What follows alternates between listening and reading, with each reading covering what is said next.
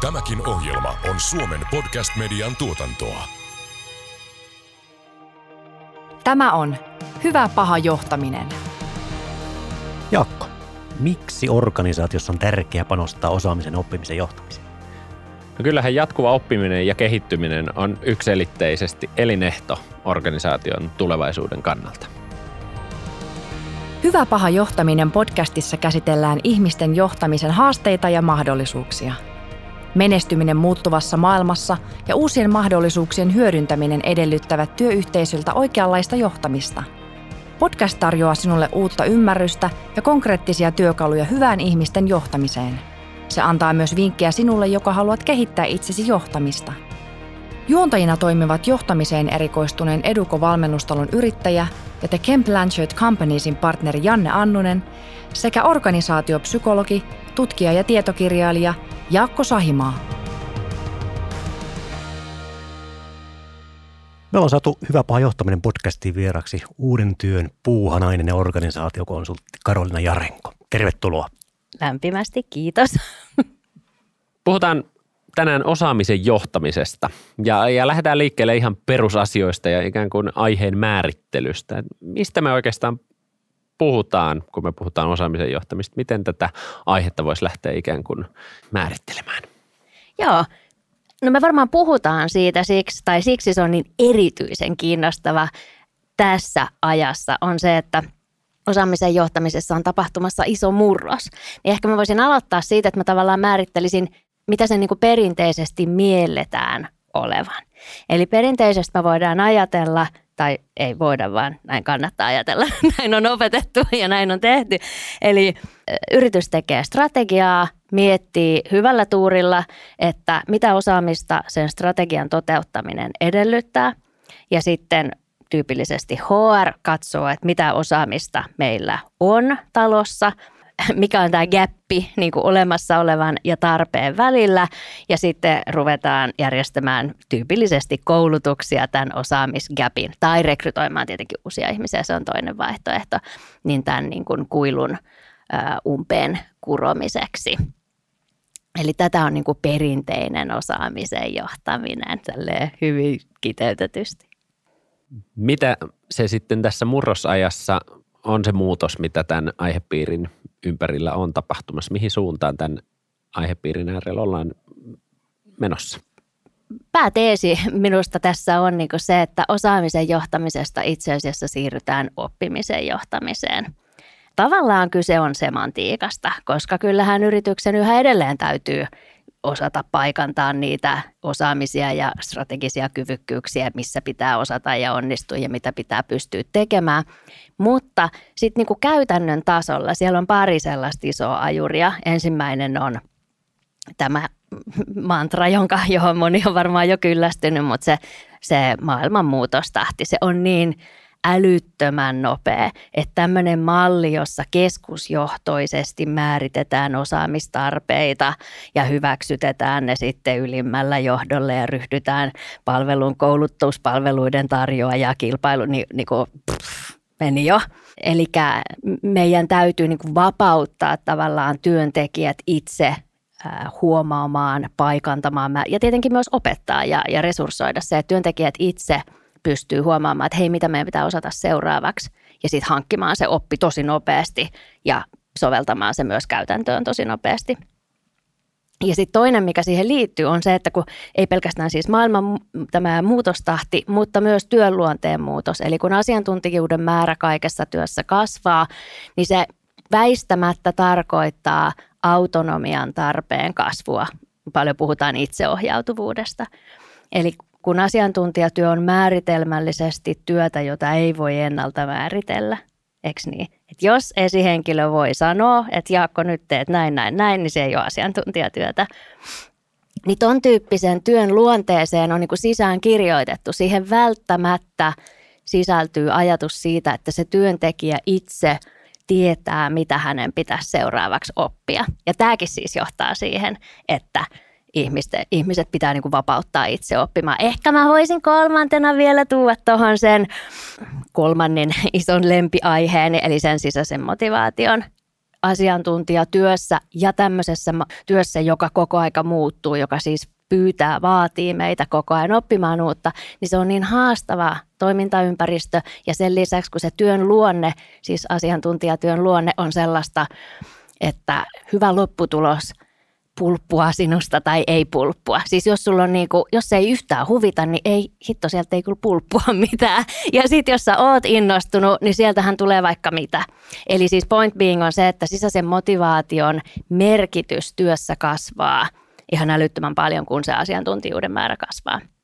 Mitä on niin kolmas syy, miksi työntekijät pitää vapauttaa itse määrittelemään niitä osaamistarpeitaan ja sitten niin kuin hakemaan se oppi nopeasti ja soveltamaan se työhönsä. Millä tasolla me suomalaisessa organisaatiossa ollaan osaamisen johtamisessa ja oppimisen johtamisessa? Osaamisen johtamisen ihan oman niin kuin karkean näppituntuman mukaan, niin osaamisen johtaminen ei suinkaan ole niin kuin huon, huonolla tolalla,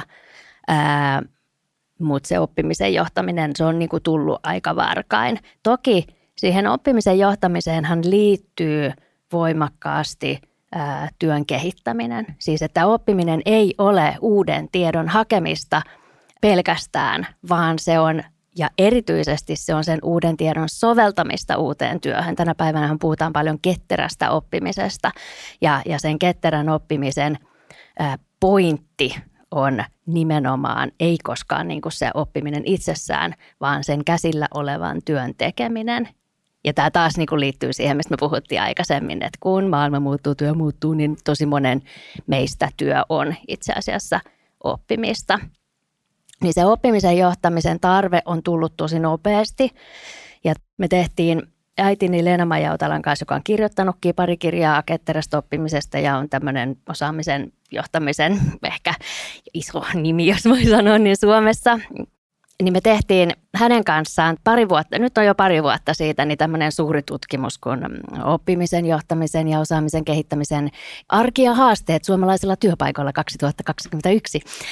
ja ja tota, kyselyyn vastanneista organisaatioista, niin siis 67 prosenttia sanoi, vastasi, että työntekijä on heillä itse vastuussa siitä, että hän oppii oikeita asioita – ja sitten seuraava kysymys oli, tai seuraava vastaus oli se, että yksi kolmasosa vastaajista sanoi, että heillä ei ole mitään mekanismia yhdistää firman osaamistarpeita ja yksilöiden oppimista.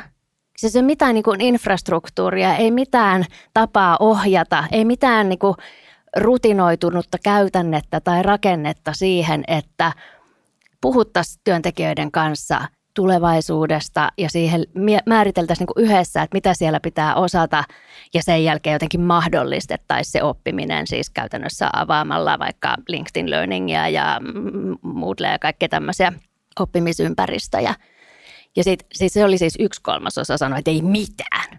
Ja toinen kolmasosa sanoi, että meillä on, meillä on ää, erittäin hieno mekanismi, kehityskeskustelut.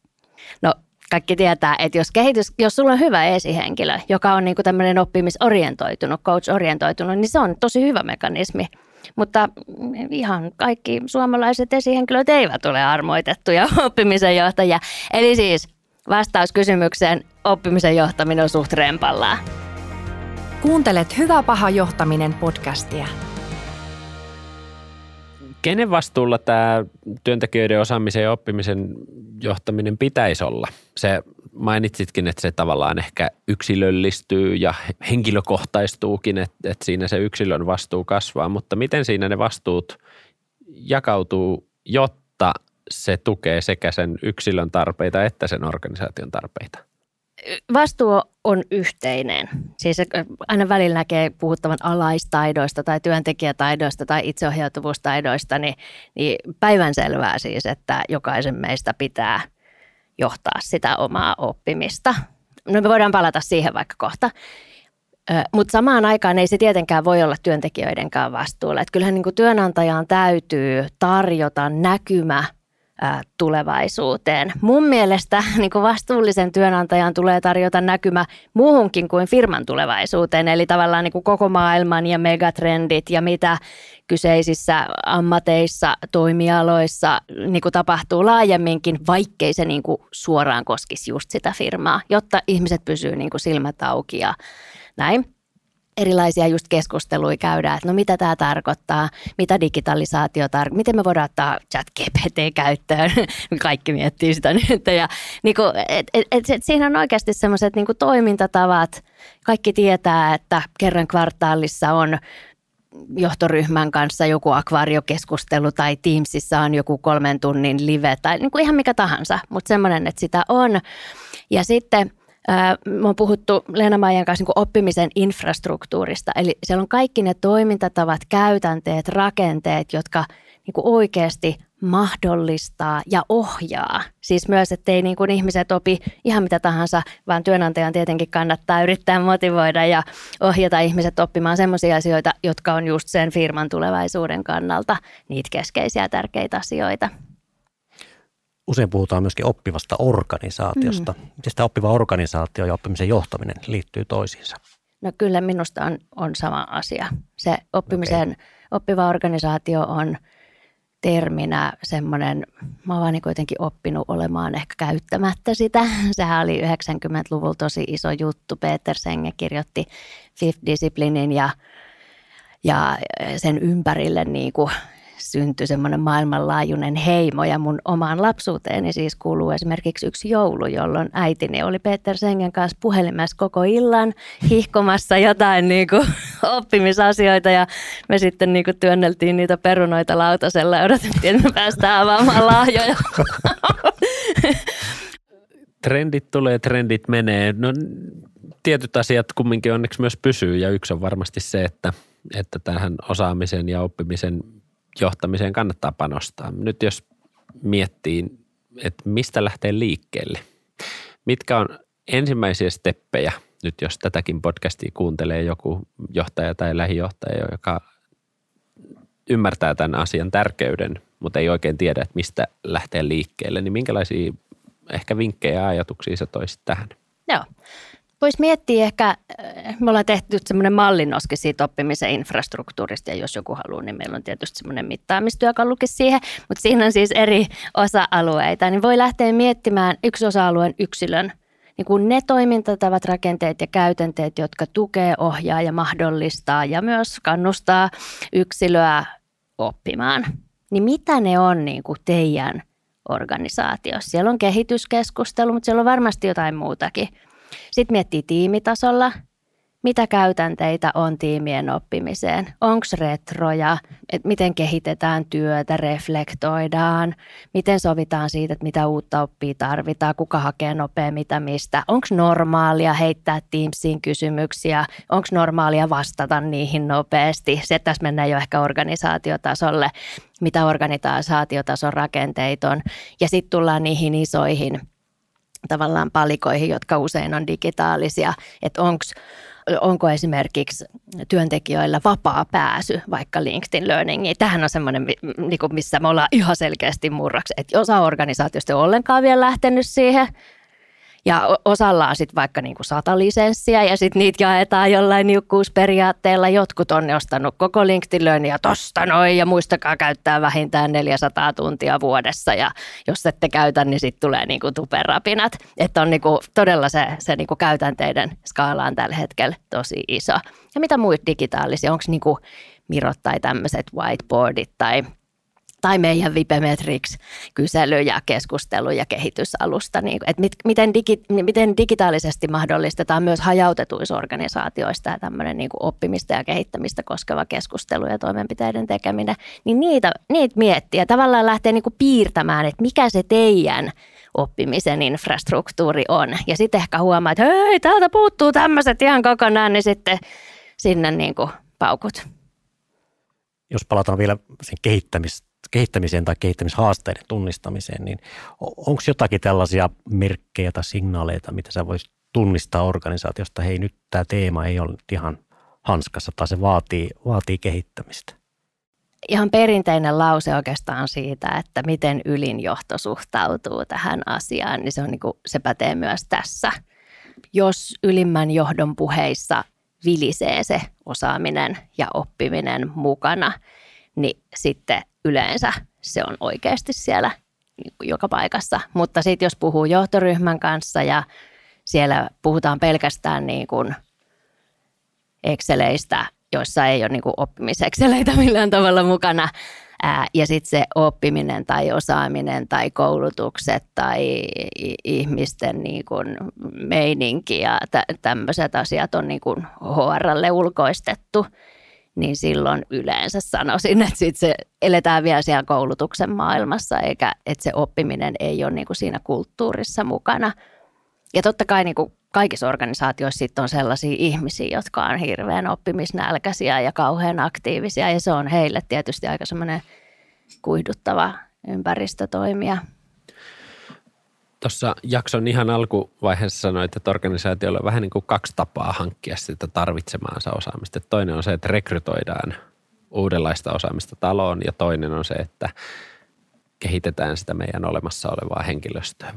Välillä musta tuntuu, että organisaatiot on valmiita niin kuin isollakin rahalla ostamaan ulkopuolelta uusia osaajia, mutta sitten ei olla valmiita ehkä niin kuin satsaamaan samassa määrin sen olemassa olevan henkilöstön osaamisen ja oppimisen kehittämiseen. Mitä tämä sun mielestä kertoo tai ja mitä tästä asiasta ehkä niin pitäisi ajatella? Ah. tota, kokemukseni on vähän samantyyppinen jo, mutta toihan koskee niin kuin kaikkea. Me ollaan usein valmiit maksamaan uudelle ihmiselle isompaa palkkaa kuin olemassa oleville. Että joku siinä on semmoinen, joku psykologi osaisi selittää, että mikä meitä ihmisiä oikein vaivaa tuossa suhteessa. Tekisi mieli vastata, että varmaan siellä taustalla on myös niin kuin ajatus siitä, että me ollaan niin, niin kuin aivopesty vieläkin siihen Taylorin semmoiseen niin mekanistiseen organisaatiokäsitykseen. Että me ajatellaan, että siellä ne hammasrattaistot puksuttaa ja siellä on niitä yksittäisiä ihmisiä, joiden osaaminen on laitettu Exceliin ja sitten me voitaisiin ikään kuin, niin kuin poimia sieltä joku ihminen pois ja laittaa joku parempi tilalle ja ikään kuin se sitten niin kuin toimisi. Kuitenkin kysymys on ihmisten yhteisestä työstä, yhteisöstä ja, ja puhutaan niin kuin organisaation kyvykkyyksistä ja, ja se niin kuin kyvykkyys, sehän koostuu niiden yksittäisten ihmisten osaamisista ää, ja plus Eli niiden kyvykkyys pelata yhteen ja niin, että ne prosessit on hioutunut ja siis että se on niin kuin enemmän kuin osiensa summa. Niin toi ajattelu, että me ei niin kuin tajuta, että se on enemmän kuin osiensa summa, niin se olisi musta yksi selitys tuohon sun kysymykseen. Ja jotenkin ehkä musta tuntuu, että välillä on se ajatus, että jos on jonkinlainen oppimisen tarve havaitaan, niin se on, se on jotenkin pois siitä eksekuutiosta ja, tai siitä niin kuin su, suorittamisesta kyllä, ja tu, kyllä. tuloksellisuudesta ja tekemisestä, vaikka kyllähän se oppiminen tapahtuu jatkuvasti sen tekemisen lomassa. Just ja sitten kumminkin jokainen työntekijä varmaan haluaa, että se oma tekemisen polku on jatkuvaa oppimista. Juuri näin. Ja uusia haasteita, että sitä kehittymistä, kasvamista, oppimista tapahtuu jatkuvasti. Jeps. Äitini Lena Joutala aina sanoi, että jos joudutaan rekrytoimaan uutta osaamista, ollaan jo epäonnistuttu oppimisen johtamisessa. Kuuntelet Hyvä paha johtaminen podcastia. Me voitaisiin vielä palata sen yksilön oppimiseen, eli tavallaan, tavallaan sen niin kuin merkitykseen ja näkökulmaan. Niin siitä, siitä eteenpäin. Puhutaan vielä siitä. Joo. Mikään niin kuin oppimisen infrastruktuuri tai mitkään mahdollisuudethan ei mm, niin kuin synnytä vielä mitään, ellei siinä infrastruktuurissa elävät ihmiset käytä niitä mahdollisuuksia. Eli siis tarkoitan sitä, että, että ihmisten pitää haluta johtaa sitä omaa oppimista ja haluta oppia uusia asioita. Ja se, se on niin kuin pakko. Siis että joskus multa kysytään, että onko pakko koko aika kehittyä työssä. On. On ihan pakko. Voit valita olla kehittymättä, mutta se tie niin kuin hyvin nopeasti loppuu tässä maailmanajassa. Niin se on niin kuin oikeastaan ainoa pakko. Ja sitten niin kuin mä viittasin aikaisemmin, että se sisäisen motivaation rooli kasvaa. Että mä väitän, että on ihan mahdotonta menestyä tai olla onnellinen tämän päivän työelämässä, jos ei tykkää työstään. Se on kerta kaikkiaan niin kuin liian vaativaa. Se on myös antoisaa, mutta se on niin kuin myös liian vaativaa vaan niin kuin olla töissä täällä. Ja sitten ehkä niin kuin semmoinen näkökulma vielä tähän, että – kun me eletään tämmöisen niin kuin uuden maailman äärellä, että, me niin kuin, että mitä kaikkea tämä digitalisaatio tuo tullessaan, mitä kaikkea IoT, mitä kaikkea teko, niin kuin, että se mahdollisuus, avaruus on aivan järjettömän suuri ja se muuttuu ihan joka päivä. Niin ei ole niin, että HR vaikka keksii niitä uusia urapolkuja tai niitä uusia työpaikkoja, vaan meidän pitää itse keksiä, että mitä kaikkea tässä maailmassa voisi tehdä ihan sama, oletko yrittäjä vai taiteilija vai korporaatiossa, työssä niin kuin isossa organisaatiossa, vaikka ymmärrän, että siellä se vaikuttavuuden tai toimijuuden kokemus voi joskus olla niin kuin uhattuna, kun siellä on neitä, niin ne prosessit saattaa olla niin, niin kuin ylimusertaviakin, mutta mut me, me, ollaan, niin kuin, me itse luodaan se tulevaisuus me itse vähän niin kuin kyynärpää tekniikalla muokataan niitä meidän työnkuvia, esitetään ideoita, hei voinko me mennä tuohon kehityshankkeeseen mukaan. Ja tämä on tietenkin taas, jos niin kuin hetkeksi hypätään johtamisen näkökulmasta tai sinne puoliskolle, niin sehän on haaste. Se on haaste esihenkilöille ja se on haaste ylemmille johtajille. Miten voidaan luoda joustavat työnkuvat, miten voidaan murskata tiimirajat, miten voidaan murskata linjarajat organisaatiossa ja antaa ihmisten liikkua siellä ää, niin kuin personoituja urapolkuja pitkin.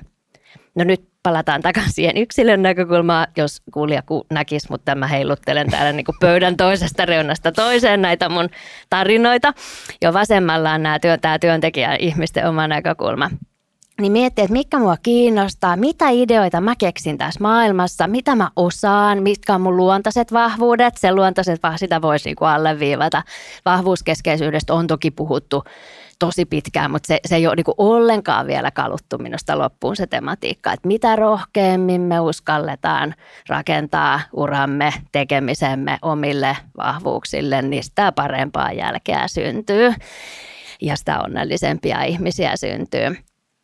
Ja sitten lähtee miettimään, että okei, niin kuin, kuka mä oon, kuka mä haluan olla kannonnokkakeskustelujen käyminen itsensä kanssa – ja mitä osaamista tarvitaan siellä, mitä kohti mä tavallaan haluan mennä.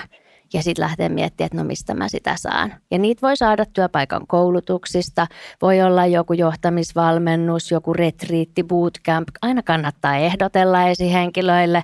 Muutos on hidasta, mutta ihan varmasti 20 vuoden päästä työelämässä meillä jokaisella on henkilökohtainen tämmöinen opiskelubudjetti ja se ei tule tapahtua, ellei me koko aika pusketa sitä ja ehdotella niin sinnikkäästi niitä. Ja sitten on kaikki se muu, eikö niin? Kutsu sun, katso sun organisaatiosta, että kuka on viisaan oloinen tyyppi, joku, joka on ollut pitkään alla. Kutsu hänet kahville, kutsu loun. Ihan, ei kukaan ei niinku loukkaa. Tavallaan tosi rohkeasti, proaktiivisesti ottaa yhteyttä semmoisiin ihmisiin, kenen kanssa haluaa jutella tai oman alan asiantuntijoita tai jotain tämmöisiä TV-stä tuttuja hahmoja, jotka kiertävät työpaikoilla ja mitä kirjoja luet mitä podcasteja kuuntelet, mistä niin kuin hankit uutta tietoa. Ja sen uuden tiedon niin kuin sisäistämisen ja pureksimisen lisäksi musta on ihan älyttömän tärkeää tehdä sitä niin kuin reflektointia, eli sitä omaa tekemistä niin kuin katsoa. Minkälainen vuorovaikuttaja mä oon, miten toi podcast-juttu meni, olinko mä niin kuin sensitiivinen juontajien ohjeistuksia. Tiedätkö, että koko ajan niin kuin tavallaan opit peilaamaan sitä, tai ei peilaa vaan mikä se on niin tarkkailemaan sitä omaa tekemistä ja sitten sieltä ottaa semmoisia muistiinpanoja ikään kuin, että hei, nyt mä rupeankin kiinnittää tuohon huomiota tai että mä haluaisin kehittyä tuossa suhteessa tai toi meni nyt tosi hyvin, että nyt mä oonkin ylpeä itsestäni, että nyt mä hoidin niin kuin ton. Että johtaa aktiivisesti sitä omaa oppimista. Tässä mun mielestä korostuu tämmöinen näkökulma, että yksilö pystyy hyvin ehkä niin kuin epäformaaleillakin tavoillaan. Kyllä. Pysähtymällä reflektoimaan, olemalla itse aktiivinen, niin edistämään sitä omaa osaamisen kehittymistä ja oppimisen kehittymistä. Ja sitten toisaalta tarvitaan niitä organisaation ehkä niin kuin struktuureja, formaalimpia tapoja, joilla varmistetaan, että meidän henkilöstö kasvaa, kehittyy, oppii Jep. ja, ja se osaaminen kasvaa. ehkä yksi näkökulma, johon haluan pysähtyä on se, että kun me puhutaan asiantuntijatyöstä, niin usein asiantuntijatyössä sille leimallista on tietynlainen autonomisuus ja sitä kautta ehkä suurempi vaikutusmahdollisuus myös siihen omaan, omaan työnkuvaan. Ja sitten jos mennään ehkä semmoiseen duunaritöihin tai suorittavaan työhön, niin useinhan tämmöisissä työtehtävissä saattaa olla leimallista myös tietty mono, monotonisuus, toisteisuus ja tavallaan aika sel, selkeä raami, mihin sut asetettu. Ja mun mielestä olisi mielenkiintoista hetki pysähtyä juttelemaan siitä, että miten tämmöisessä ympäristössä kumminkin voitaisiin tukea sitä, että ihminen omassa työssään hmm. voi kehittyä ja kasvaa ja oppia. Joo, jeps. Varmaan niin kuin Lean on tuttu monelle, vanha Japanista alun perin peräisin oleva jatkuvan parantamisen ohjelma, niin sehän on sellainen, mikä on tosi monilla tai ohjelma, sanotaan filosofia työkalupakkeineen, joka on tosi monissa niin kuin tuotannossa myös sotepuolella. Tuotannossa on käytössä ja se on mun mielestä niin kuin äärettömän hyvä esimerkki siitä, että niin kuin työssä oppimisesta. Eli ihan koko ajan mietitään, että miten nämä voisi tehdä fiksummin, paremmin, mielekkäämmin. Tai siellä puhutaan hukasta, mutta mm. se nyt on ihan sama asia. Ja sitten kun johtamishukkaa ja motivaatiohukkaakin voi olla, niin tavallaan se, se kattaa niin kuin ihan kaiken. Niin se on, ja sitten tavallaan se it, niin kuin yksin, linjahan tehdään yleensä porukassa, niin kuin, että kerätään niitä. Niin tota, mutta sitten myös se niin kuin oman tekemisen jatkuva reflektoiminen, niin onhan siinäkin, että sä pystyt niin kuin koko aika – parantamaan. Et mun tota, pojan kummisetä oli roskakuski tai sillähän nyt joku hieno nimitys, mutta hän sanoi, että ei, ei he kyllä itse sitä käytä. No, mutta kuitenkin olen pahoilla, niin käytän nyt väärää termiä, mutta tavallaan niin se, että miten sä ajat, ja miten lähelle sä ajat ja miten nopeasti sä saat niin. Tai silleen, että niin rutiinin omaisemmassakin työssä, niin sä pystyt tavallaan optimoimaan ja hiomaan. Ymmärrän toki, että siellä tulee niin kuin nopeammin tavallaan vastaan se, että, että mä en nyt enää saa niin kuin yhtään puolikasta sekuntia irti tästä sun suorituksesta. Mutta tota, kyllä se niin kuin kuitenkin sitä liikkumatilaa jonkun verran on. Ja sitten on tietenkin näitä esimerkkejä ihmisistä, jotka ajaa rekkaa vaikka ja kuuntelee joku niinku tuhat kirjaa kuukaudessa, niin aivan niinku mielettömiä tyyppejä. Että kyllä niinku mahdollisuuksia on. Mahdollisuuksia on ihan hirveästi, kun vaan niinku ottaa onkeensa tuossa aikaisemmin mainitsit tämmöisen reflektoinnin ja palautteen, niin tämähän on taikasana palaute, koska oppimisen kannalta sehän on ihan välttämätöntä, että me saadaan jatkuvasti palautetta. Jos me halutaan kehittyä lähijohtajana tai työntekijänä, työkaverina, me tarvitaan siihen palautetta, mistä me muuten tiedetään, miten meidän kannattaa kehittää omaa toimintaa ja käyttäytymistä. Ken Blanchett on sanonutkin, että palaute on lahja. Ja tämä on aika, aika hyvä, hyvä kommentti tuohon. Ja tarkoitat nyt toiselta ihmiseltä saatua palautetta. Kyllä, kyllä. Joo, joo. Se, se on ehdottomasti ihan super tärkeä. Musta on tosi tärkeä, niin, ja mistä puhutaankin tänä päivänä paljon, niin jotenkin äh, siinä palautekeskustelussa ymmärtää, että se on kuitenkin mielipide tai se on näkökulma. Se ei ole objektiivinen totuus. Että tavallaan sen niin kuin palautteen saamisen ja sitten sitten äh, kun se niin kuin työelämässä se yhdistyy siihen suorituksen arviointiin aika herkästi, niin siinä ollaan niin kuin vähän vaikealla alueella, mutta se, että ihminen niin kuin koko aika pyytäisi ympärillään olevilta ihmisiltä palautetta ja saisi, että onko munkaan kiva tehdä ja miten toimeni ja miten toimeni, niin ihan älyttömän tärkeää, kyllä. Ja se tuo tavallaan sen reflektoinnin myös yhteisölliseksi asiaksi. Ja, ja tiedän yhden tämmöisen suomalaisen startupin esimerkiksi, joka tekee nimenomaan tätä, että pyrkii digitaalisilla työkaluilla tämmöistä tiimien palautekulttuuria edistämään ja, ja tota, viemään eteenpäin. Että se on omanlainen struktuuri, joka tämmöistä niin kuin ehkä oppivaa organisaatiota tai oppimista voi organisaatiossa edistää. Joo, hyvä esimerkki. Hyvä esimerkki. Tähän loppu vielä ehkä tämmöinen kiteytys kuulijoille ja muutamina niin kuin keskeisimpinä ajatuksena siitä, että, että miksi organisaatioiden nyt on, on sitten syytä panostaa osaamisen ja oppimisen johtamiseen. Mitä sillä osaamisen johtamisella oikeasti nyt loppujen lopuksi tavoitellaan? Et kun varmaan moni ajattelee, että joo, ihan tärkeä kiva juttu, mutta että ehkä vähän kiteytettynä vielä, että miksi nämä on ajankohtaisia tärkeitä teemoja. Joo. No siinä oppimisen johtamisella tavoitellaan sitä, että se firma on olemassa vielä tulevaisuudessa. se on, ei, ei lisättävää. Se on ihan yksiselitteinen asia. Ja ihan sama pätee niin kuin meihin ihmisiin. Mm. Että tota, ite, ite, jokainen voi itse miet, niin miettiä, että minkälainen sä olit vuosi sitten tai minkälainen sä olit kaksi vuotta. Miten valtavan paljon maailma on mennyt eteenpäin vaikka kahdessa vuodessa. Mitä, miten eri lailla sä teet sun töitä ja miten syvempi tietopohja sulla on, kun sä teet arkisia päätöksiä sun elämässä. Ja muu, niin ajattele, kun pysyisi paikallaan. Ne olisi kyllä niin kuin aika kaukana, tuo takana nopea. Ja tässä palataan siihen reflektoinnin tärkeyteen, että me yksilöinä, tiimeinä, organisaatioina helposti tullaan myös sokeiksille, että mitä me ollaan opittu, mitä me, miten me ollaan kasvettu, miten me ollaan kehitetty.